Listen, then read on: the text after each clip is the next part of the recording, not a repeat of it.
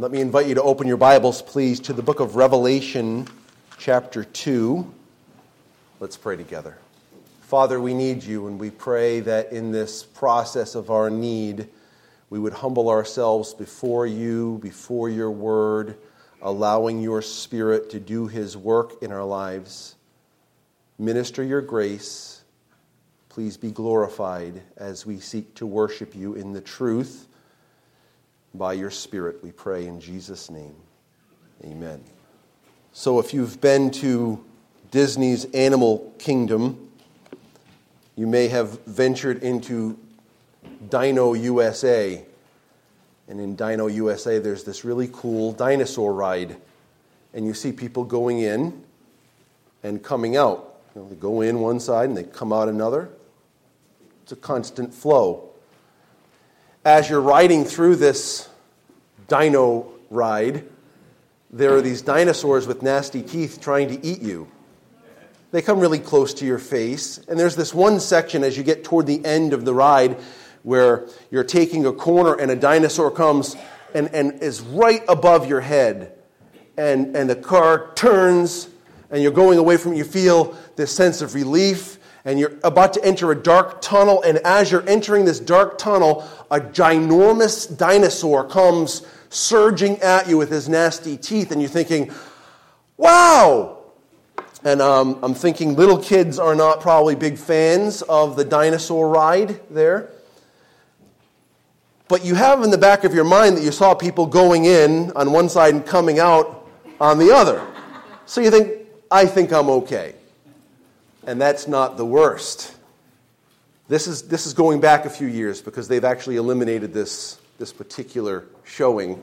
In Magic Kingdom, in Tomorrowland, right near Space Mountain, there was this thing called Alien Encounter. It's pretty cool. You sit in these seats and you get strapped in, like strapped in. And there's this cylinder in the middle of this theater. It um, goes all the way around it. There's this cylinder. And then the thing starts. You're thinking, all right, people go in, people come out. I'm sure I'll be okay. And you're sitting there, and, and you know, they're, they're trying to do this teleporting of this strange creature, this alien from outer space, and, and, it, it, and it makes it into this, this cylinder that's in the middle of the room. And all the while, you know, there's a lot of things going on around you. It's very, um, it's more than three dimensional because there's like stuff spitting at you and there's air breathing on you. It's, it's pretty interesting.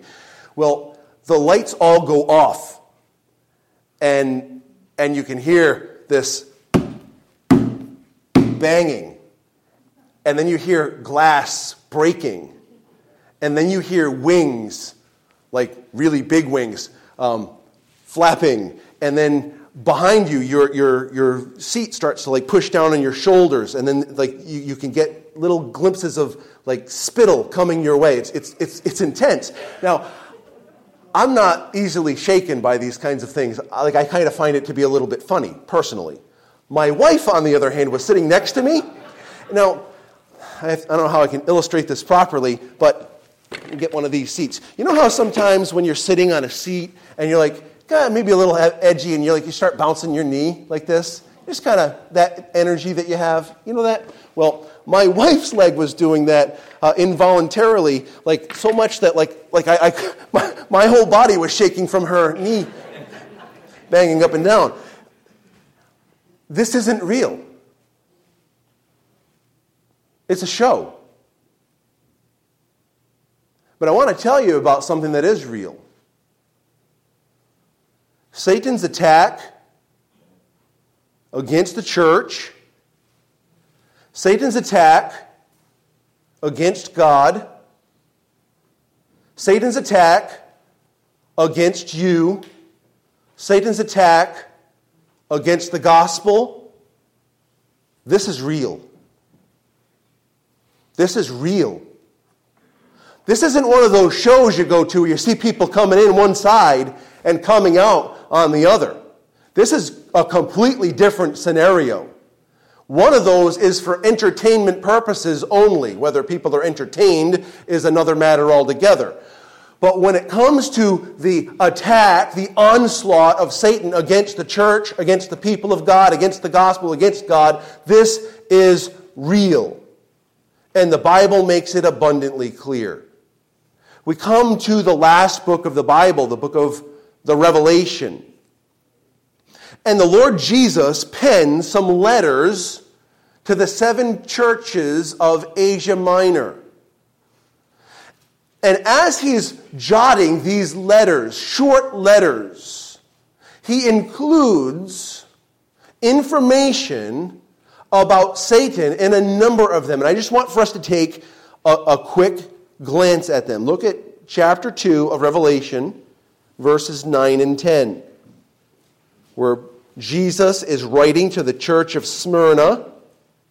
And he writes, I know your tribulation and your poverty but you are rich.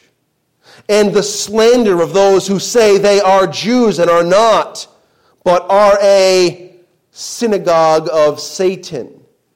Do not fear what you are about to. What is that word? Suffer. Is suffering real or imagined?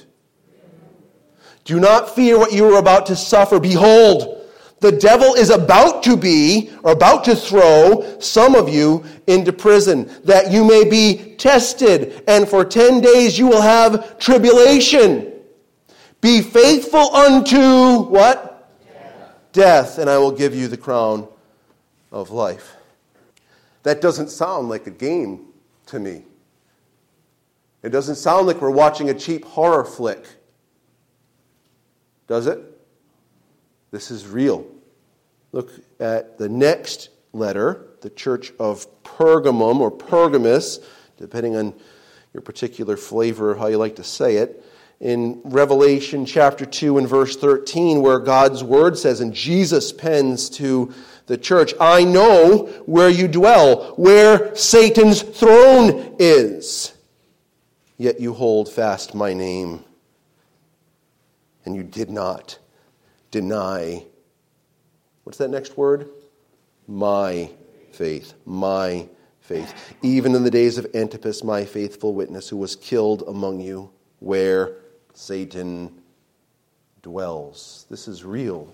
Look at chapter 2 and verse 24 now, as we see Jesus' letter to the church of Thyatira. In verse 24, he makes this statement But to the rest of you in Thyatira who do not hold this teaching, who have not learned what some call the deep things of Satan, to you I say, I do not lay on you any other burden. He is warning them of the deep things of Satan. Chapter 3 now, as the Lord Jesus deals with the church of Philadelphia, one of the two churches that there is no negative words spoken of as the Lord Jesus speaks to them about the difficulties that they face in verses 9 and 10. He says, Behold, I will make those of the synagogue of Satan who say they are Jews and are not, but lie. Behold, I will make them come and bow down before your feet, and they will learn that I have loved you because you have kept my word about patient endurance. I will keep you from the hour of trial that is coming on the whole world to those who dwell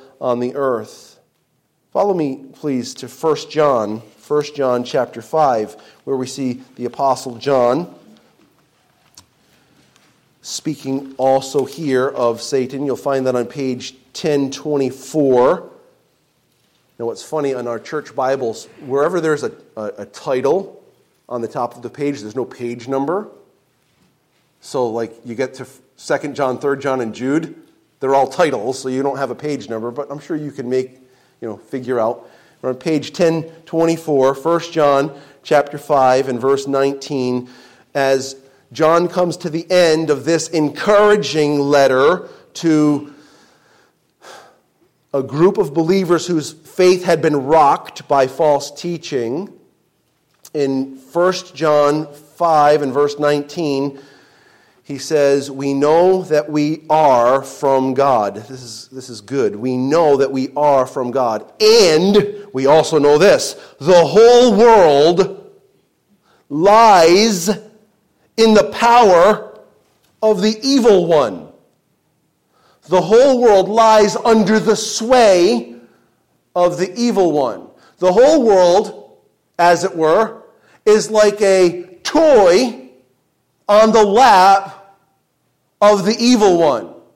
He's playing with the world. He's playing with their mindset, their desires, the way they view life, the way they view God, the way they view the Bible, and particularly the way they view Jesus. He is fully against the work that Jesus accomplished on the cross because the work that Jesus accomplished on the cross is the only hope. It's the only stay. It's the only security. It's the only confidence that we can have. So if you can undermine the preaching of Jesus Christ's death, burial, and resurrection, if you can undermine the perfect life of Jesus Christ, if you can undermine the deity of Christ or the full humanity of Christ, the virgin birth of Christ, if you can, if you can deny the sufficiency of Jesus Christ's cross work, if you can undermine that in any way, he's happy because his whole goal is to keep people like us from embracing the only message, the only one who can save us. This is real. This is real. 1 Peter, please, chapter 5. 1 Peter chapter 5. You'll find that on page 1017 of one of our church Bibles. The Apostle Peter, equally inspired as the Apostle John in both 1 John chapter 5, and the Apostle John as he recorded the written words of the Lord Jesus to the churches of Asia Minor. So we have inspired writing in 1 Peter, in 1 John, in the book of Revelation. God is bringing to our attention the, the reality of the battle that Satan is waging against us. In 1 Peter chapter 5, beginning in verse 8, in fact, we'll just read verse 8 for now. God's word says, Be sober, be watchful. Your adversary, the devil, prowls around like a roaring lion, seeking someone to devour. This is no joke. This is no fantasy. This is not a horror flick. This is real. The church is under attack because Satan has been on an all out assault against God and his will from, for thousands and thousands of years because he is out to distort, to discourage, to disparage, and to disintegrate our faith, we need to be ready. We need to be ready. With that being said, I want for us to turn to our main passage for this morning, Ephesians chapter 6. Let's read this passage of Scripture where God is preparing our hearts, preparing our minds, preparing the church for this all out assault that Satan has waged against us. Verse 10 Finally, be strong in the Lord and in the strength of his might. Put on the whole armor of God that you may be able to stand against the schemes of the devil. For we do not wrestle against flesh and blood, but against the rulers, against the authorities, against the cosmic powers over this present darkness, against the spiritual forces of evil in the heavenly places. Therefore, take up the whole armor of God, that you may be able to withstand in the evil day, and having done all, to stand. Stand therefore, having fastened on the belt of truth, and having put on the breastplate of righteousness, and as shoes for your feet, having put on the readiness given by the gospel of peace. In all circumstances, take up the shield of faith, with which you can extinguish all the flaming darts of the evil one, and take the helmet of salvation and the sword of the Spirit which is the Word of God. The context keeps going down to verse 20. We will stop for now. We've already dealt with in our study the belt of truth and the breastplate of righteousness. And so, before our attention this morning is this call to put on the shoes of the gospel of peace, to put on the shoes of the gospel of peace. If you want a more literal rendering of verse 15, you could read the New American Standard. The ESV takes a little bit of liberty to interpret it for us. It does an excellent job of interpreting. I prefer my translation not to interpret for me, I prefer it to just translate. Um, so while I like the translation that we've received in verse 15, because I find it to be accurate to what is being said in the text of the Greek, it takes some liberties to interpret it for us, um, which is not my favorite methodology. He says, And as shoes for your feet, having put on the readiness given by the gospel of peace. One of the advantages that the Roman army had was their modified sandals. It was a leather um, sandal with hobnails on the bottom. Now, you know what a hobnail is? It's like cleats. They were made out of iron, sometimes of uh, bronze.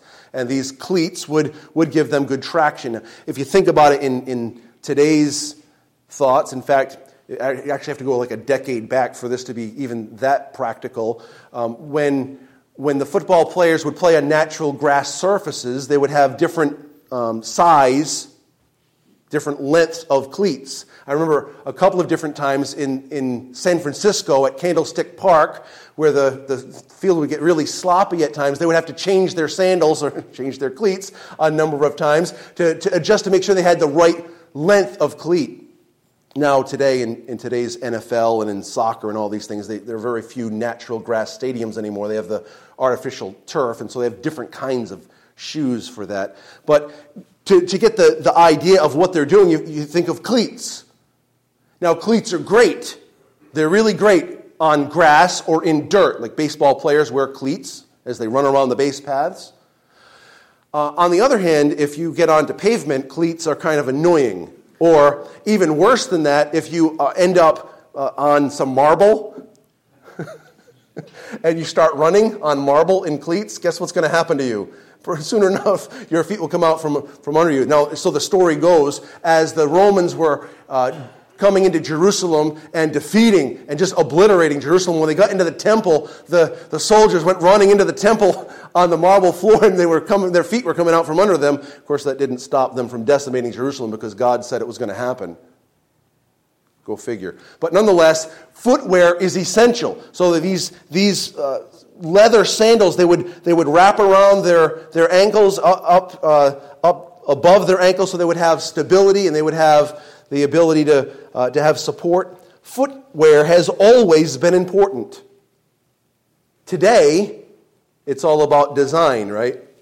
You've got like the Adidas Yeezys and the um, Vans old school and like the whatever Taylor Converse and all of these things. So I'm sure back in the day there were some designer brands like Nero Air and uh, Brutus Old School now, of course, if you're really cool, when you spell school, you don't spell it correctly. You don't put S C H O O L. You have to put S K O O L. And so there was the Brutus old school shoes, I'm sure. Uh, it wasn't about design, was it? It wasn't about the, these uh, sweet things I could resell on eBay after I was done using them and get more money than I paid for them. It wasn't about that. It was all about function. It was all about protection. It was all about being able to stand your ground. What makes footwear so important? This is going to, this is going to blow you away. I actually should charge you money for this. You ready? What makes footwear so important? Ready? Your feet. Is that profound or what? I have had a few rough years physically, um, been a bit difficult a few years back, I was out plowing the, the lot, and I had my boy Asa in the back with me, and he wanted to go in, so that's fine. I pulled the plow over you know, put it in park, put the plow blade down, grabbed him, started to walk inside, and I hit an icy spot. I had him in my left arm. Uh, hit an icy spot. My feet came out from under me, and I reached down to keep him safe, and I tore my right rotator cuff, and I had to have it uh, surgically repaired, and all that wonderful stuff. Went through that, that stunk. And then last year, as you well know, I was riding my motorcycle, and someone broadsided me.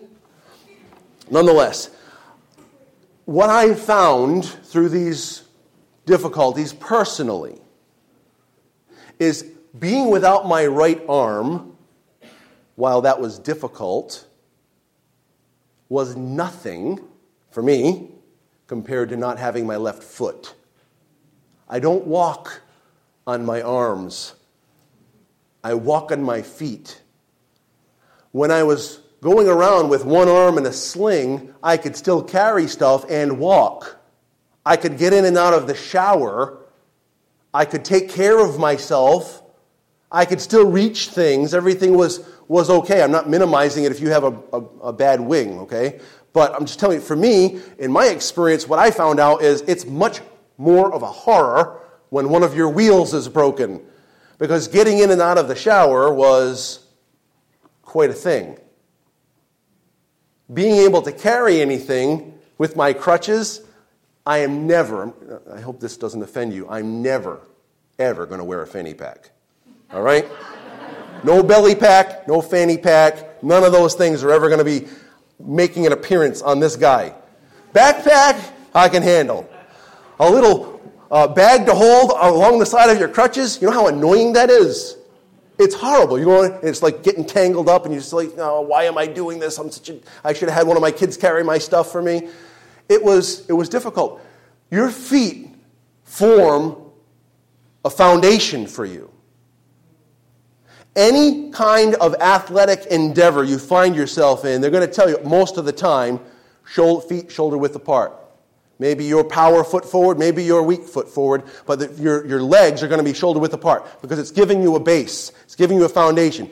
If, if I were in a fight and someone comes at me, I have the ability to shuffle my feet. I can move and, and I, can, I can change my weight because I have a good foundation under me. If you have a bad foundation under you, you are you're prey for someone coming at you. If you're trying to, to play football or basketball and you, you have your feet like this, you're going to get crossed up. That's when they, they call it breaking your ankles.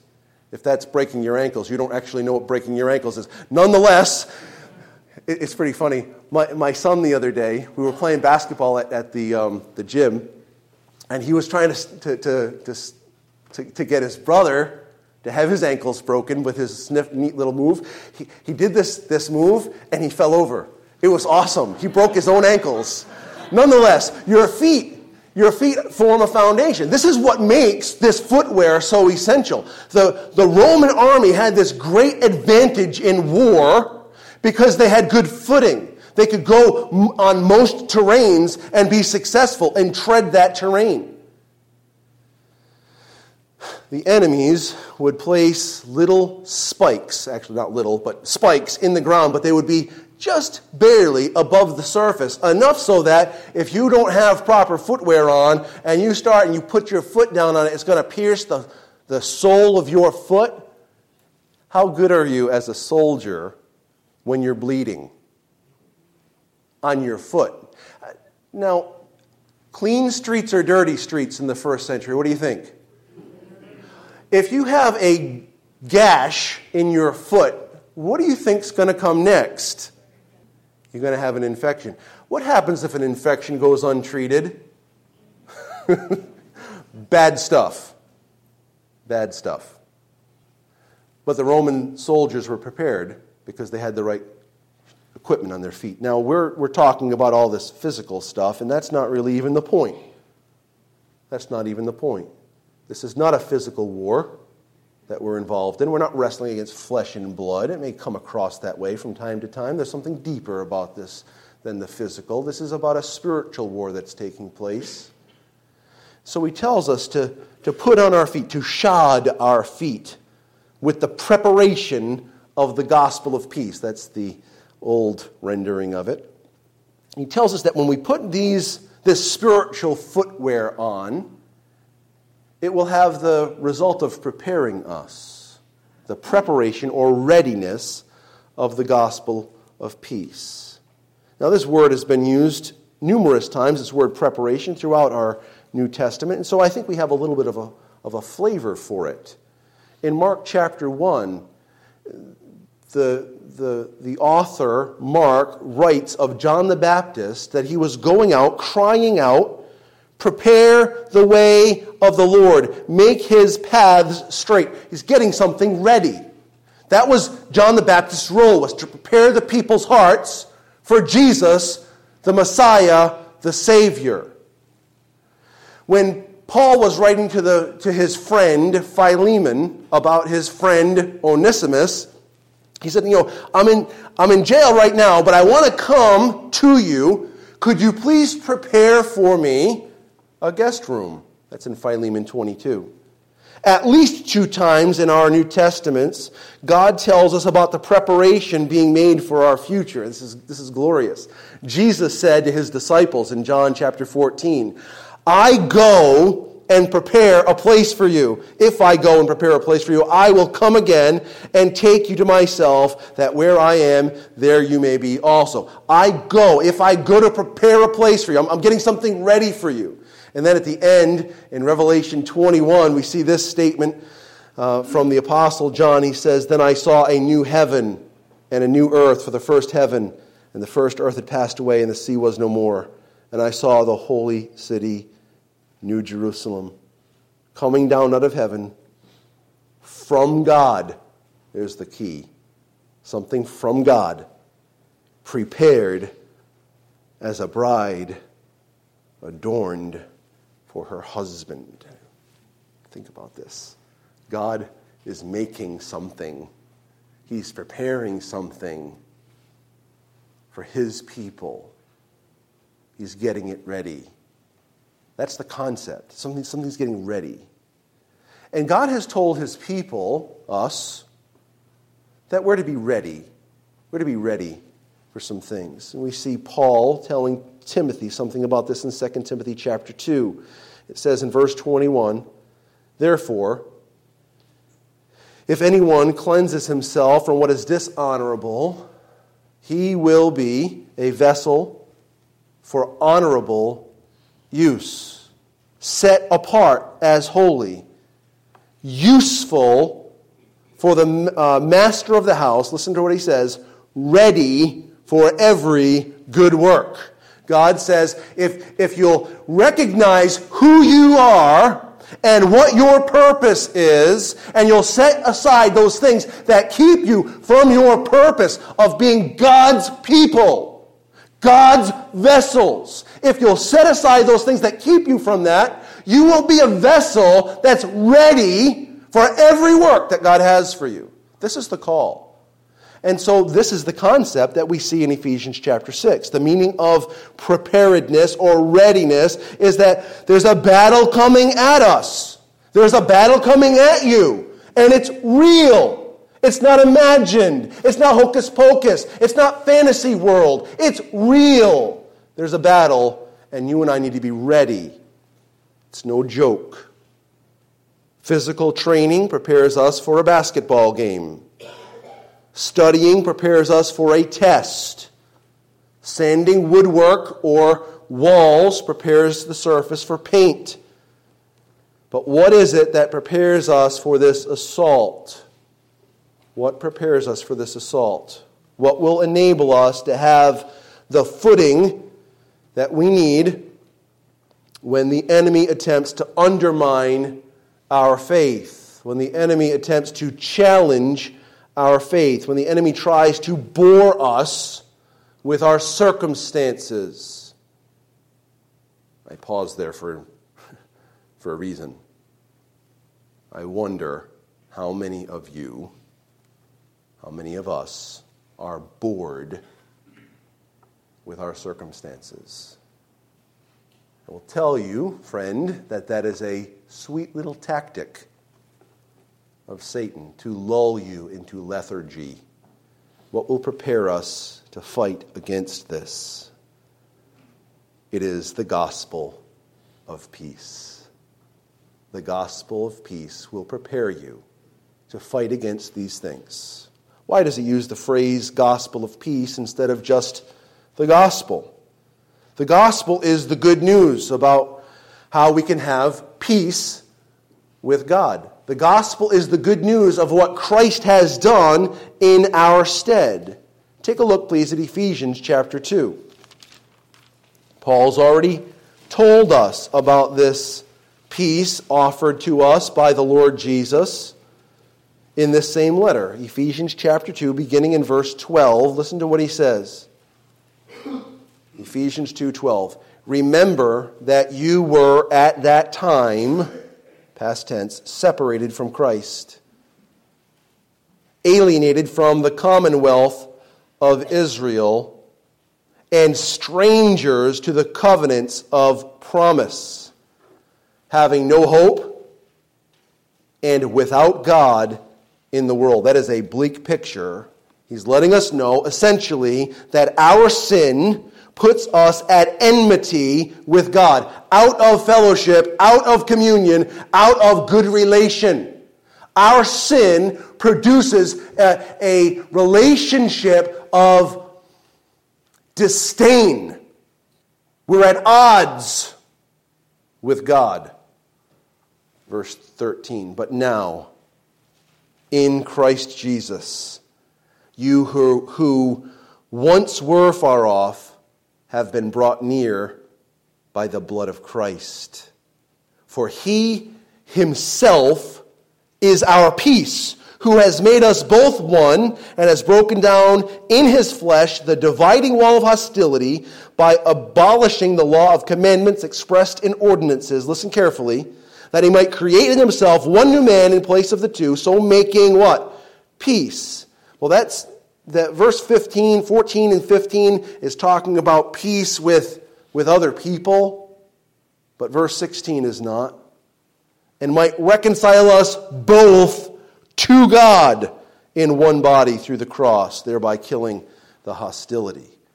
You see, in our natural condition, we're born, we're born in sin, and sin makes us at odds with God. And what Jesus has come to do is to, to fix that condition of enmity, that condition of being at odds. He's come to reconcile us to God. Take a look, please, at 2 Corinthians chapter 5. Jesus himself is our peace. Beginning in verse 18, we want to see this passage having spoken of his uh, making us a new creation, he says, All this is from God, who through Christ, what does it say? Reconciled us to himself and gave us the ministry of reconciliation. That in Christ that in Christ God was reconciling the world to himself, not counting their trespasses against them, and entrusting to us the message of reconciliation. Therefore, we are ambassadors for Christ, God making his appeal through us. We implore you on behalf of Christ, be reconciled to God. For our sake, he made him, Jesus, to be sin who knew no sin, so that in him, Jesus, we might become the righteousness of God. Wow, there's, there's a lot to talk about here.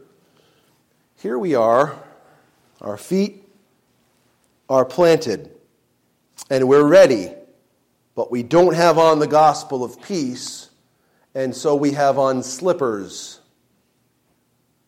And someone bigger and stronger comes along and starts to, to push, push you over, and you start to lose your balance, or your feet are slipping out from under you because you don't have good footing. What is the solution to this? The, the shoes of the gospel of peace. The gospel of peace. Why do I need the gospel of peace? Because the gospel, the good news, tells me that in my natural condition, I have no way to stand.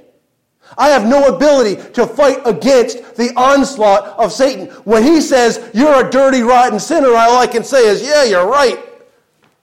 When he says, You're a terrible husband, I can, all I can say is, Yeah, I don't do everything I need to do. You're not a good father. Yeah, I mess up all the time. You're not that great of a pastor. Yeah, oh, I don't have much to say. But when I strap on the shoes of the gospel of peace, the good news is the peace is provided for me.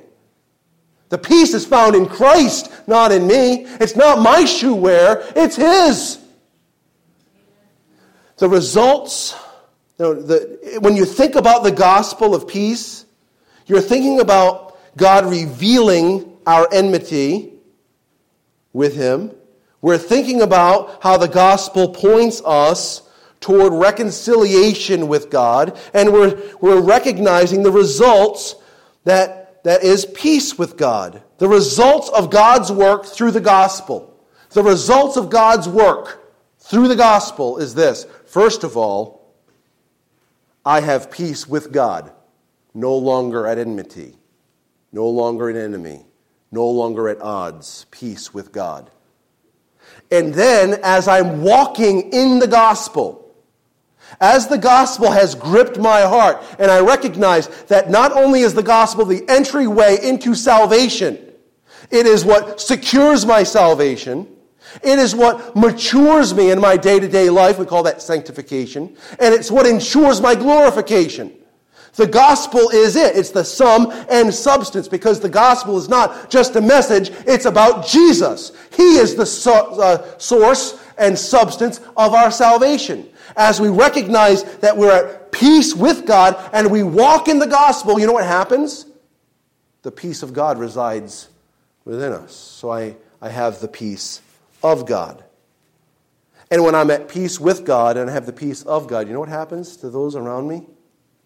There's peace with them. There's peace. Satan wants to undermine that peace time and time again. And God says, the way that you deal with this unrest, the way you deal with the unrest that you have between you and me is the gospel. The way you deal with the unrest inside your own soul is the gospel. The way you deal with the unrest between you and someone else is the gospel. It's the gospel that produces peace. There's a real battle coming your way. There's a real battle coming my way. What do we do in the midst of it? We're not going out we're not going out to, to find the battle. The battle's coming at us from all directions. The battle's coming our way. We, we put on the gospel of peace. It prepares us to stand. This peace with God, this peace of God, and this peace with others are all the result of the work accomplished in Jesus' life, death, burial, and resurrection. This is what we embrace this is what we experience. Have you experienced the peace of God? The peace of God is not the absence of conflict. The peace of God is not the absence of difficulty. The peace of God is peace in the midst of the storm. You experience that kind of peace when tumultuous seas come your way, and you can go lay your head down on the pillow in the stern of the ship I know who the captain is. Why was Jesus sleeping? He knew he was going to get to the other side. How did he know? God's per- plan's not done yet. I'm not going to die in a boat. That's not the plan. I know the plan's different. I'm going to die. I'm going to lay my life down.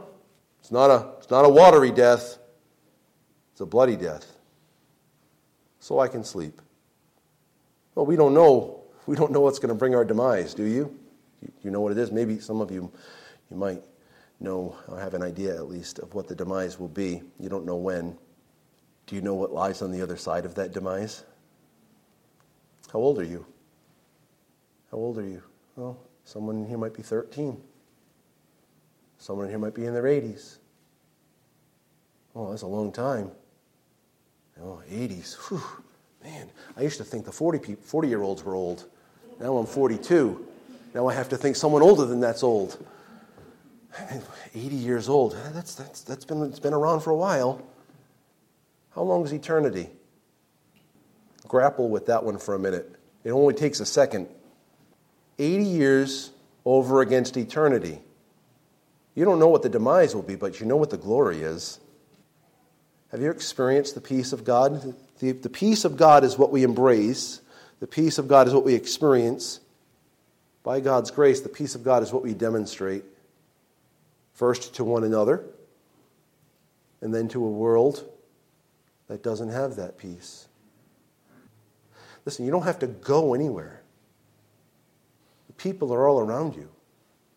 I applaud people that give their lives to serve the Lord at home and abroad, civilians and military members. I, I applaud them. You don't have to go anywhere to demonstrate the gospel of peace. People are all around. This peace that we embrace and experience and demonstrate is what we offer to people. We offer it to them. This passage is not about going out with the gospel. There are other passages that deal with that. That's not what this passage is about. This passage is about how to stand when we are under siege. And we are. You might not know that you're under siege. You might think this is just common, this is just ordinary, this is what everyone deals with. Okay, you can view it from a, a human, earthly standpoint. That's all right, I guess. Um, but God wants us to know there's more to what you're dealing with than meets the eye. Know that everything you face is a spiritual battle. And you can't face a spiritual battle with physical means or fleshly means or human means. We need spiritual resources, and God has given them to us in the gospel of peace. What will keep my footing? Class, the gospel of peace will keep your footing. Let's take a look, please, at one more passage, and we're going to call it the end of our study for the morning, as much as I wanted to get to the shield of faith. Jude, verse 20 and following. This is a fitting way to conclude our time together. I was actually going to turn to Jude at the end of our study on the shield of faith anyway. So we're going to we're going to touch it and then we're going to come back again. We're going to circle back. So this is a fine place for us to conclude our consideration.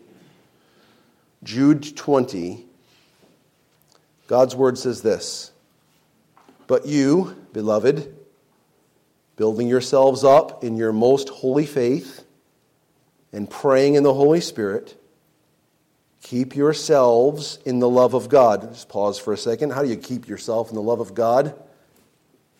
It's an excellent question. Where does the love of God come from? From God, right? he, he poured out His Spirit into our hearts so he poured out his love into our hearts by his Spirit that he's given to us. And the Spirit produces the fruit of love. What makes me a lovable being to God? Jesus. Jesus does. All right?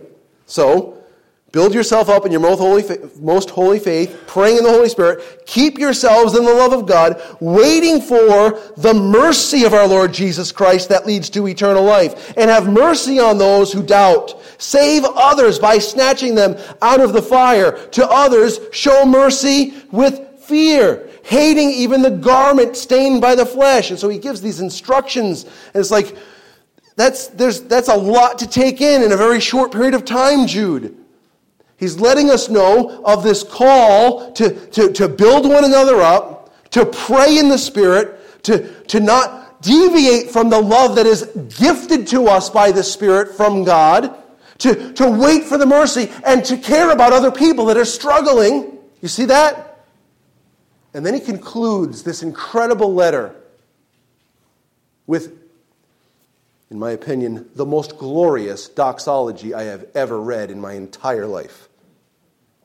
Will you please read with me verses 24 and 25? It says, Now to him who is able to keep you from stumbling and to present you blameless before the presence of his glory with great joy, to the only God our Savior, through Jesus Christ our Lord, be glory, majesty, dominion, and authority before all time and now and forevermore. Amen. Amen. What is he saying? Who's going to keep you from falling?